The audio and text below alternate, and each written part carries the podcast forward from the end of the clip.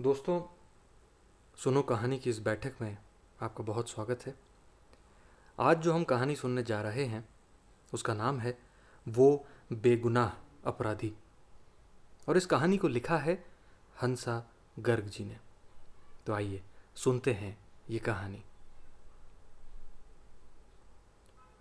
चार पाँच वर्षों पूर्व जब से वे इस मोहल्ले में आए थे, तब से ही राहुल और सौरभ में दोस्ती हो गई थी। जो समय के साथ साथ और गहरी होती गई। अपने बागीचे में चाय पीते समय सौम्या अक्सर सामने वाले अनाथालय में एक बारह तेरह साल के किशोर को चुपचाप आसमान निहारते देखती रहती।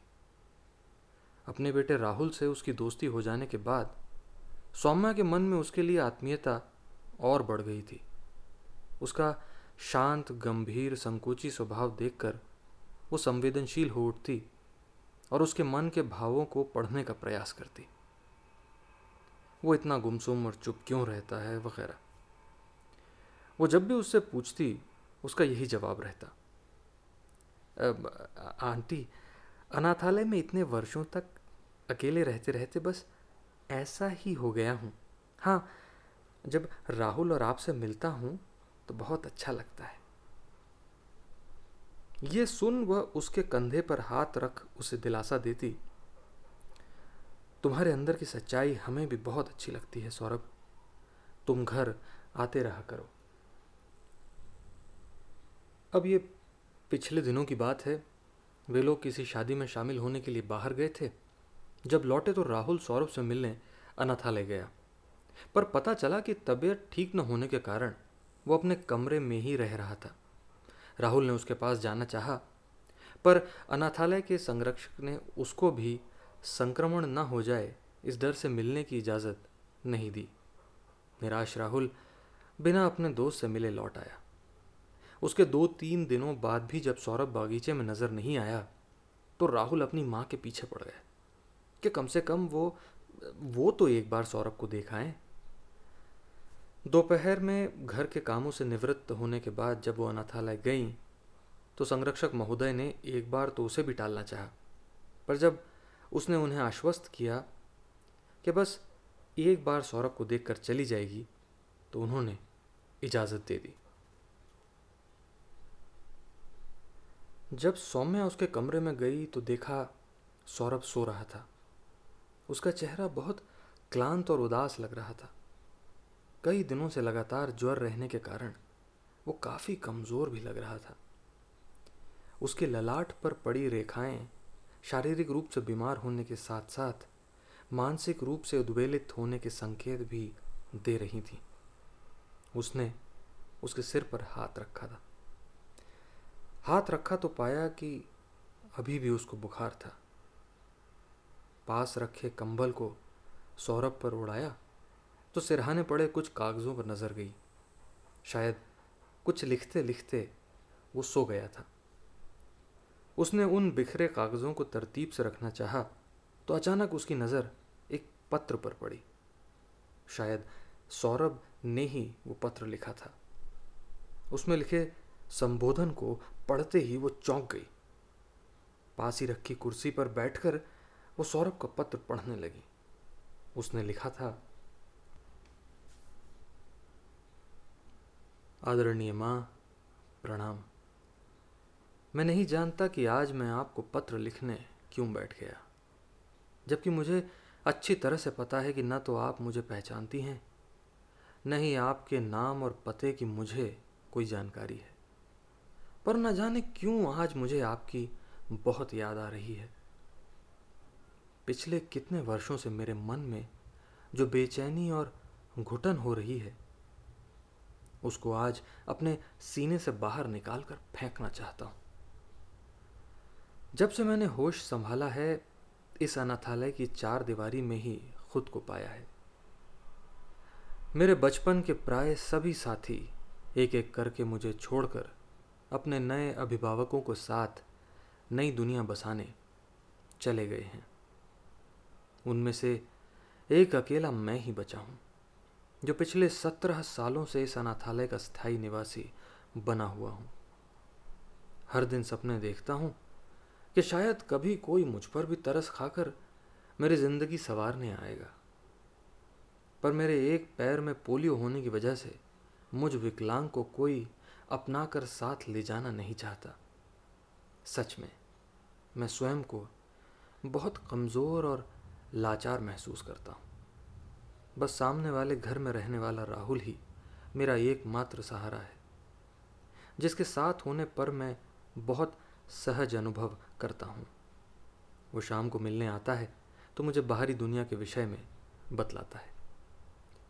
कभी कभी मुझे हैरानी भी होती है कि आखिर राहुल ने मुझसे दोस्ती क्यों की?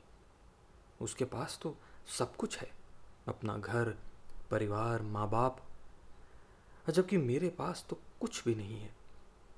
मैं जब भी उससे इस प्रश्न का उत्तर माँगता हूँ तो तो वो यही कहता है, तुम मेरे लिए बहुत ख़ास हो, क्योंकि तुम मेरे दूसरे दोस्तों से अलग हो। उनकी तरह तुम मुझसे सामने तो प्रेम का दिखावा और अंदर से मेरे प्रति ईर्ष्या का भाव नहीं रखते। मेरी माँ भी यही कहती है कि तुम जैसे भी हो, बाहर, भीतर समान हो। वे हमेशा मुझे कहती हैं कि मैं तुमसे कुछ सीखूं और तुम्हें कुछ सिखाऊं? सच, राहुल की ये बातें ही मेरे निराश हृदय में आशा का संचार करती हैं। और सच में, मैं सोचने लगता हूँ कि मैं पढ़ लिख कर आत्मनिर्भर बनकर, अपनी ज़िंदगी अपने ढंग से जीने की कोशिश करूँगा। आप जानती हैं, कुछ समय पहले राहुल अपनी माँ के साथ हमारे अनाथालय में आया था। उस दिन मदर्स डे पर उसने अपनी माँ से आग्रह करके यहाँ के बच्चों के लिए ख़ास खाना बनवाया था। शाम को जब राहुल ने अपनी मम्मी को देने के लिए कार्ड दिखाया तो मेरे मन में भी हुक सी उठी कि काश मैं भी आपके लिए कार्ड बना पाता। उस दिन मुझे बहुत रोना आया। राहुल ने मुझे दिलासा देते हुए कहा था तुम्हारी माँ नहीं है तो क्या हुआ? तुम मेरी माँ के लिए ही सुंदर सा कार्ड बना दो। भाई, मेरी माँ भी तो तुम्हारी माँ जैसी ही है ना? उस समय तो मैं कुछ नहीं बोला और चुप रह गया। दूसरे दिन राहुल ने बताया कि जब उसने अपनी माँ से मेरी उदासी की चर्चा की तो वे भी बोली कि मैं उनके लिए ही कार्ड बना देता। सच, राहुल की मम्मी से मेरा कोई रिश्ता नहीं है। पर उन्होंने मेरी भावनाओं की कद्र की। काश मेरी माँ भी ऐसी ही होती। खैर मैं भी कहाँ इन बातों में उलझ गया।